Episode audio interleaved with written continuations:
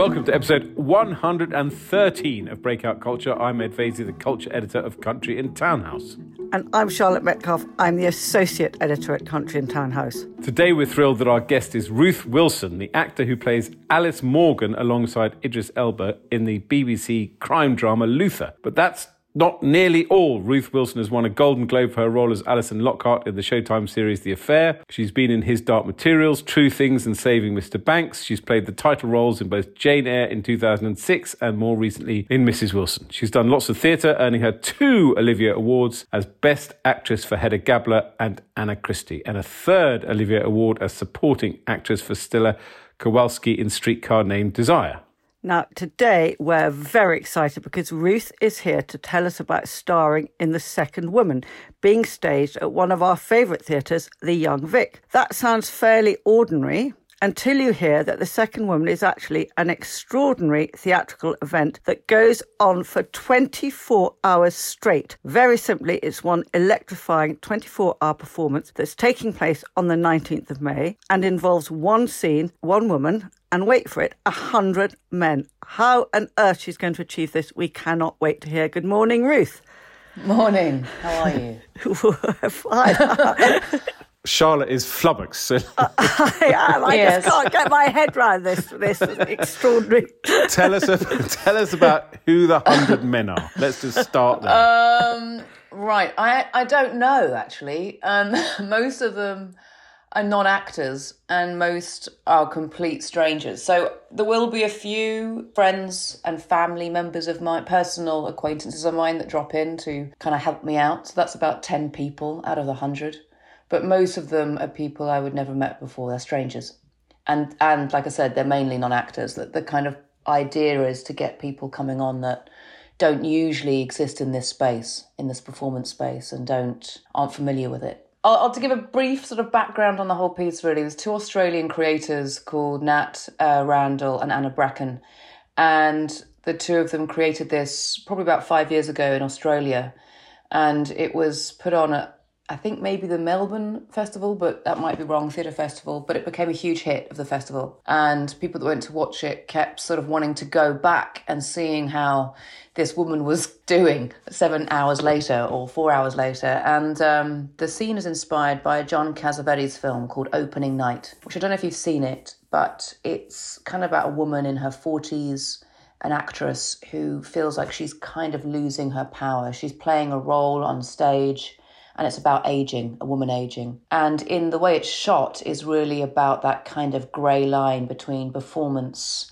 and reality and how this woman becomes kind of it's almost she's almost becomes method in the way that she's performing and she sort of loses herself in the process of finding that character. So there's a sort of play on all those things really happening in this piece. And what they found is they had the scene is only five minutes long, five to seven minutes long, depending on how long the performer likes taking up the space, or I like taking up the space. But they come on, they learn a scene. I learn that scene too. And then they could improvise around a few bits, and that's it. Then they go off again. I mean, there's a few things that happen in the scene, and the audience will be able to see that, you know, the repetition of that scene is quite interesting for an audience. There's things that I will be doing that will be exactly the same each time, choreographically or movement wise, or something else I'm doing. And that makes the differences even more acute.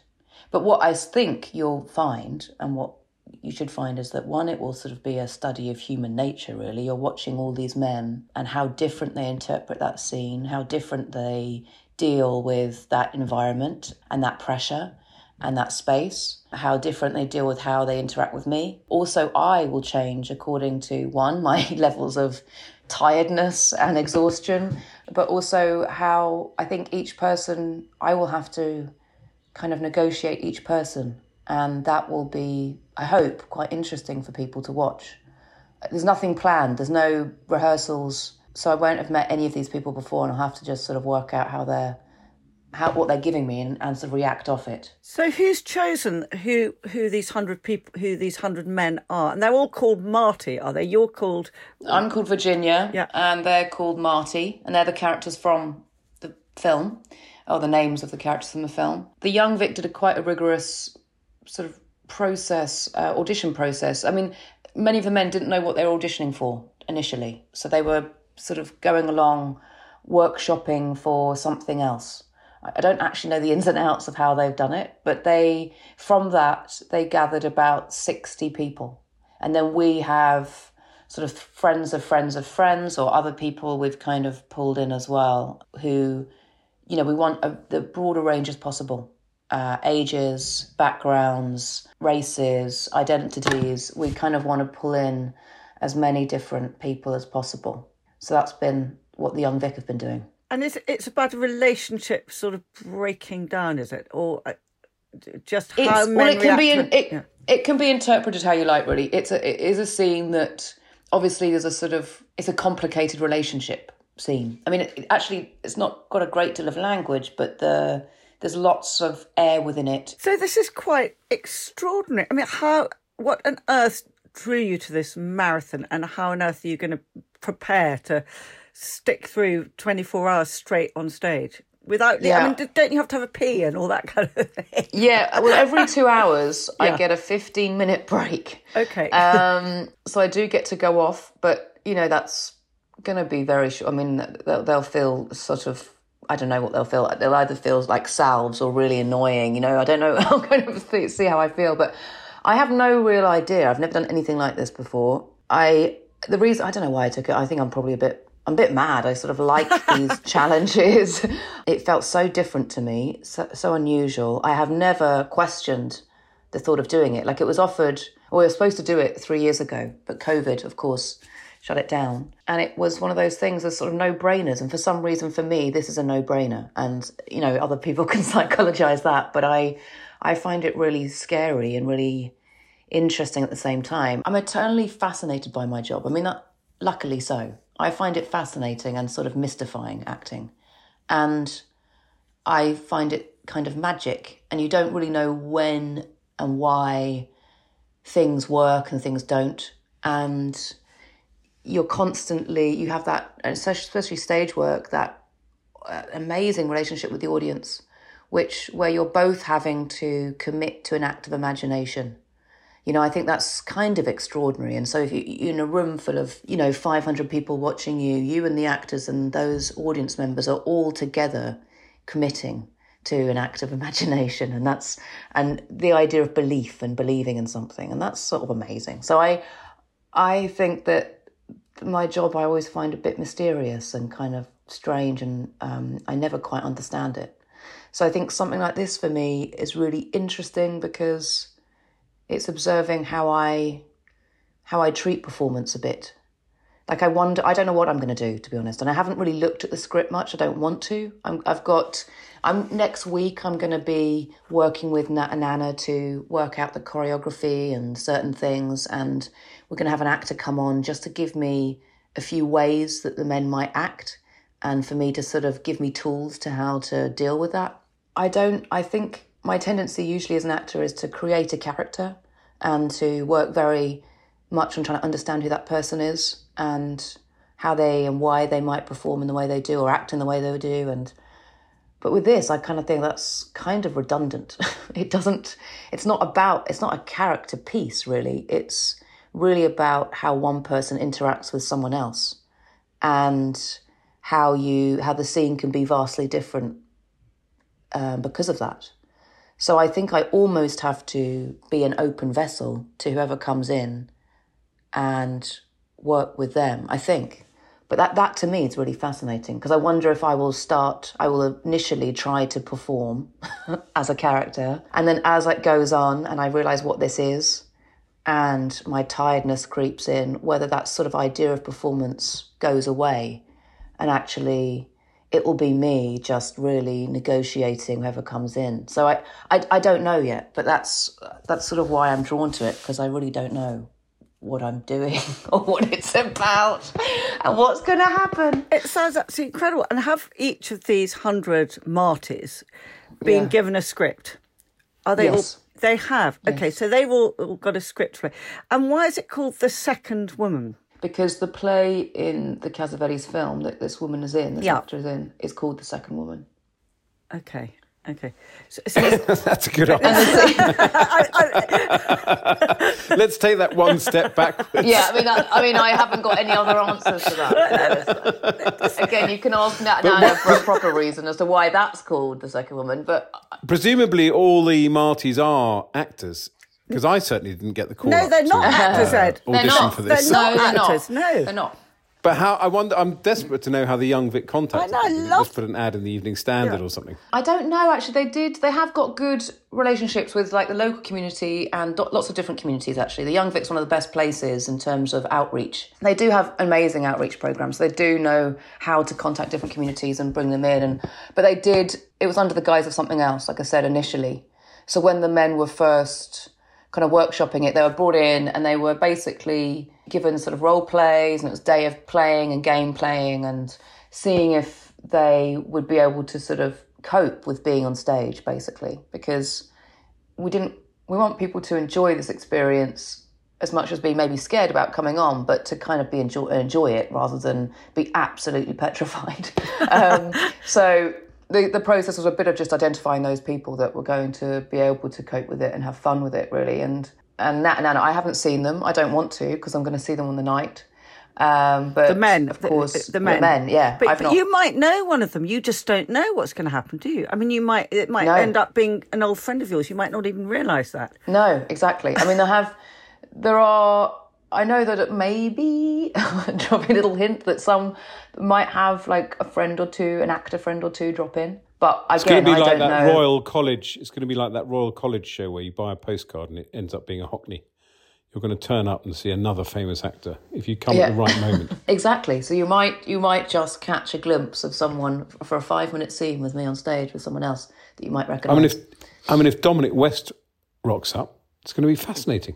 Yeah, Exactly. I actually think, though, I actually do think the act, the non-actors will be more interesting because I just think it's funny. Like I was saying to you a minute ago about sort of mystifying place. Like actors know the dynamics and rules of performance, so they there's a sort of safe space in a way with an actor that you kind of understand. You can push and pull a scene because you know you're in make believe in a way. Yeah. Non actors I don't know if they sort of work in those same rules of negotiation. So weirdly, I think it will be a much more honest sort of, um, much more honest kind of reaction that you get from them and um, performance in a way. So I, I, think that might be more interesting for the audience to watch actually than actual actors come on. It does sound more controlled than I thought it was going to be, which is a good thing, I think, because I was wondering if you know if you're one of these kind of just random people who've turned up and you're watching it in the stalls, then you try and be clever, clever when you come on stage. But I think it, it won't work like that, presumably.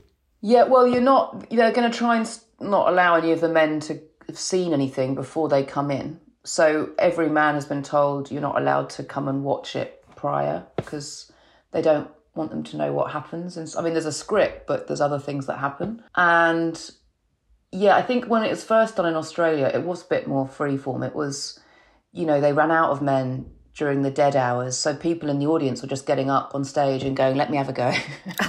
and so I think it was, I mean, it might descend into that. If people don't turn up, we suddenly have dropouts and we need to pluck people from the audience. But Good point. Charlotte and I should turn up at three in the morning. Yeah.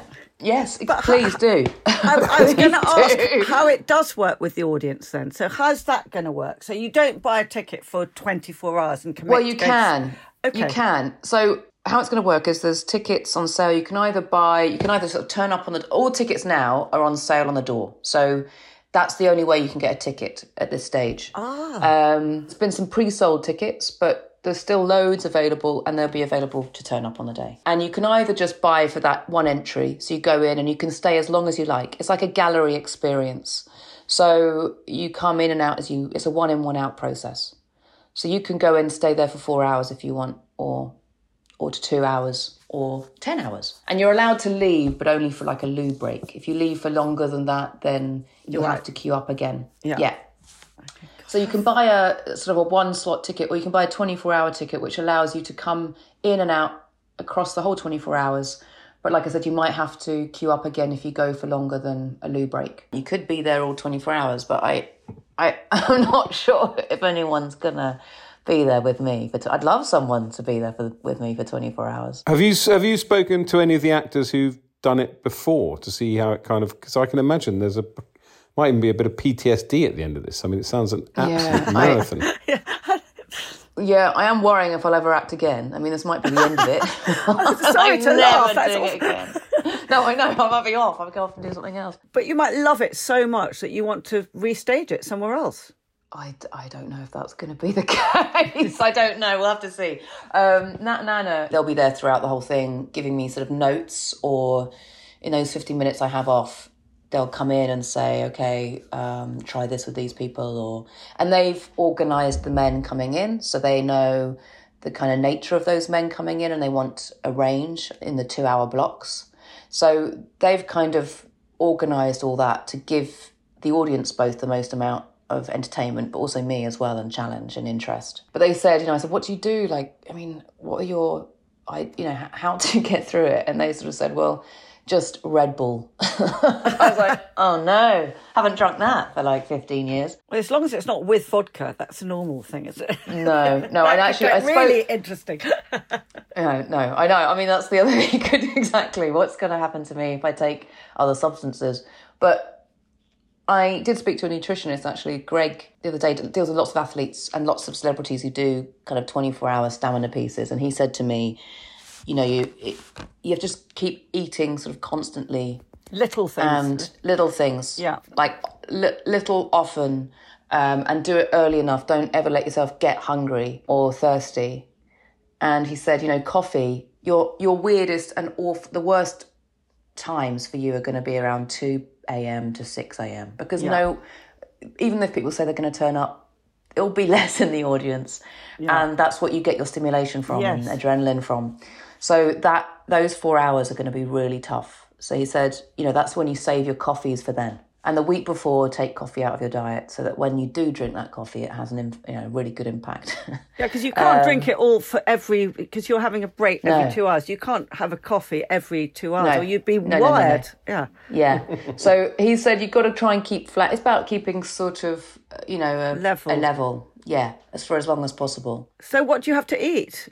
What sort of things do you have to eat? Little Or pre- gel packs. No, he was saying he actually was saying things. No, he was actually saying things like. Uh, it was really funny. It was saying like um, like a sausage roll, and I was like, really? What? I was like, yeah, sausage rolls, pizza. And I was like, aren't they? You know, they complex. car- It's like they're complex carbs, but you have protein on them as well. So it's like you know, he was saying all the things that you would never usually Yeah. eat in a diet or not, or you're not supposed to eat. And then he said, you know, just mix it like variation because you can get so bored of the food, you know, so you just keep varying it. And, but he said things like, yeah, sausage rolls and um, pasties, pork, pie, pork pies. I was like, No. ooh, yeah, Do yeah, you yeah, yeah. think that would really weigh you down and slow you up? Because he Well, it's not a whole lot of it. It's a you know you're eating little bits of it, so you're just you're not having a you're not eating the whole pasty, um, but you're having just a, a bite of it. But luckily on stage there is you know I do have to eat in the scene, so this is fine. I actually think that will sustain me. It's um, the the male actor he brings on some food for us to share. It's also filmed on on stage. So what hap- I'm going to be in a sort of gauze uh, box, which is all lit with purples and pinks. It's a bit sort of Paris, Texas. And then next to it, I'm also we're also going to be shot filmed by a camera team.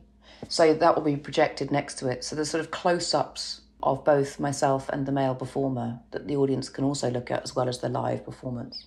So it will look like a sort of installation as well. And presumably we can watch it on the Young Vic's website when it's all over. I don't know actually. We are. I'm not entirely sure. I think it. We're sort of planning to record it for documentary purposes, but I'm not sure that if the Young Vic, if it's ever been out as a 24 hour thing that can be seen. I don't think it has. Is this the first time it's been staged outside of Australia? No, it was done in Taiwan, and it was done in New York. But this is the European premiere, and they were saying it's fascinating culturally. I mean, they once they did it in Australia, they did lots of different areas in Australia. I think they did it about five times over there. Then they did it in Taiwan, and they said, I mean, phenomenal how obviously how different the culturally how different it is and how the men and women deal with those scenes and what it means for them. And they said it's it's really fascinating. And I was like, well, I wonder what the UK kind of what you'll get from the performances of the men here. And I was thinking, I think it's going to be like eccentricity because that's kind of what British people are very eccentric. So I have a feeling that it might be quite weird and fun, but quite eccentric. I don't know. But also, London is a global city, so you'll actually get a whole range yes. of different cultures yeah, sitting in front. Of exactly. Exactly, it'd be very multicultural and very yeah. It, you're right entirely. The scene itself is a study of power dynamics as well in a relationship. Mm. So it's and it's constantly about sort of negotiating or working out the power balance.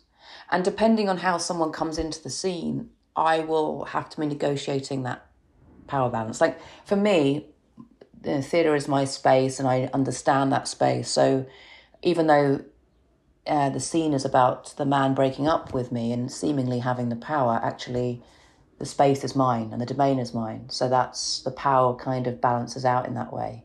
But throughout the scene, there's lots of different. It's choreographed in a way and written in a way that there's constantly these shifts of balance of power. So I think in different cultures, that's sort of been interpreted differently and mm. has a different, you know, overall, it becomes a study of that really. And what are you going to do after this? Because, you know, you, you might have to lie down for a week. yeah, I, am probably going to go away or just go on holiday or just like lie down for a week, go straight to bed and um, wake up and think that was a weird dream. I don't, I don't know if it'll, it's always going to feel like, did that even happen? Was that real? So you don't have a new project coming up no, after this? I oh, no. I was luckily I was gonna. Well, I I don't know, lucky, unlucky, whatever. I was going to do another play around this, and it was going to be rehearsing sort of up to and straight after. And I was like, I, it didn't happen in the end, and I'm actually very glad because I just don't think I could have handled it. I mean, the writers' strike has sort of meant that lots of things are sort of quiet this summer, but I start again in September, so I've got a nice three month break, which is lovely. And what are you doing in September? I can't really say at the moment. It's a film. Oh. But just wait. We always wait wait until it's definitely happening before you say anything. But I've just been finished a TV series which is about the Magdalene laundries. Oh, so that's amazing. a six part episode thing for BBC and Showtime, which will be coming out this year at, in the autumn. Is that really based on that be... lovely novel? Um, no, it's not. No, that beautiful Claire Keegan. Yes, novel, yes, novel. thank yes. you, thank you. Yes. yes, no, it's not based on that. It's a, it's an original piece, and it's it's almost a gothic horror around the Magdalene Laundries and a crime mm. thriller in it. It's written by a guy, guy called Joe Murtagh, and it's about this in, set in this community in the west of Ireland, and suddenly, you know, news erupts about the discovery of some bones and bodies, uh, remains of babies um, in Tuam or a place like Tuam, mm. and it kind of erupts the secrets within this little town and community, and there's a murder that takes place. So it's all it's all kind of it's quite genre but it's about that really. It uses that as the context and talks about sort of community trauma really. Mm. And, and what role do you play in that? I play one of the women whose child was taken away from them mm. in one of the mother and baby homes, and is now twenty years ago that happened, or twenty five years ago that happened, and now the sort of ghosts of the past are coming up, and she has to deal with them, and and it's all come back to roost. It's, I mean, it's so shocking how much that happened and and it, just now as we seem to be shining a light on it now all these years later i don't i mean i don't think the light is really bright enough to be honest no, I, in terms no. of shining the light on it i think mm. it's it comes and goes and the conversation comes and goes. There was a film made 25 years ago and then there was Philomena made, but there's yes. not a great deal of drama. I mean, it's hard to make a drama about it, but there's not a great deal of literature or work about it. And it's still something that is deeply shameful and mm. is still something that people don't really want to kind of face or deal with. And the women that you know, there's a whole group of women that are fighting for compensation or for these laundries to be sort of identified properly and for these I mean the Tuam there's a place called Tuam which they found these remains in a septic tank um, behind this Oh. mother and baby home, and it was up to something like 200. I mean, I might get the figures wrong, but it's like 296 or something remains of bodies, and they still haven't unearthed. You know, they haven't. They wanted to dig them up and to sort of give proper identify identify those remains, and they still haven't done that. So, just going back now to um, the second woman.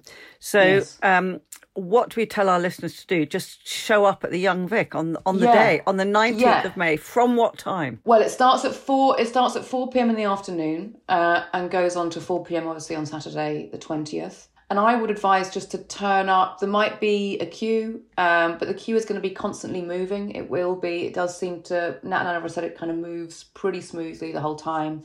There will be hours which which will be quieter, obviously, and I think there might be. I think the young Vic are going to install a a queue cam, so a bit like the Queen. Uh, um, so it might get Holly and Phil kind of trying to dash in, but um, you can. So you might be able to look online or something and see when the queue is particularly low. But to be honest, I think that's the best time. That's the best way to get tickets, and you will get in. It's just going to be a sort of constant moving, and I think the young Vic are going to have uh, a late license and all sorts of things, fun things happening on the day as well um, at the location. So it should be a quite a festival atmosphere. It's such a fantastic theatre. Everything's just everything they do there is gold. Really, Yeah, it? it's always been a very special place. It's always felt to me the most kind of community theatre that we have in the U- in London. You know, it felt it feels diverse, it feels young, it feels vibrant, it feels experimental, it feels like it pushes and it and and draws in actually what I mean what David Lan did years ago was brought in loads of um, directors, European directors, African directors, you know, who's pulling from the world outside of the UK, and that's actually what our theatre needs because it's you know we have a very distinct way. We we're very reverent to language we, which is great and Shakespeare and but actually some of the most interesting directors I find are from Europe or elsewhere and the way they interpret theatre or what theatre is to them is very different and so the more we can sort of bring that into our culture it can it will have a radical change on the theatre that we watch but I think David Lan started that and Kwame's continuing it and it's it's really exciting to have spaces like that and essential And, and these two are, are Australian, aren't they? These two, Yes. direct- yeah. Yeah. So they were found through a there's a festival called Lift Festival which happens every two years, and they collect or collect. They go around and select really interesting theatre and performance art and installations from around the globe that happen at sort of theatre festivals, and they put them on in a festival here. And the second woman was one of those that was going to happen in 2020 at the Lift Festival, um, which was going to be there were lots of different productions happening in different spaces around London of different things, and the second one was one of them. But so Lift Festival have brought it here already. they've produced it. Amazing. I'm going to be in that queue. I can't wait. Yes, please. Yeah, bring all your friends and bring a picnic. Sausage enjoy- rolls, I mean, sausage rolls yeah, and pizza. Sausage, rolls. exactly, sausage rolls. I think what they were saying that, you know, Anna was saying like after about three men or two or three men, the audience start to sort of understand what it is. You know, because mm. it's it is sort of like a piece of art in a way and it's repetitive, but they start to understand what it is and then you get more out of it. And I think from the people that have gone to watch it, it is I mean, everyone will take something else from it, but I think for the audience members as well, if you come back, you know, and you see other people that you saw three hours ago, or, you know, you start to build a relationship with the people in the audience as well, because you're all sharing a quite unique experience and you're all reacting to how some a different man does something differently. And so it's, it becomes very shared as an experience, I think. And I, I think that's quite special and quite unique, actually.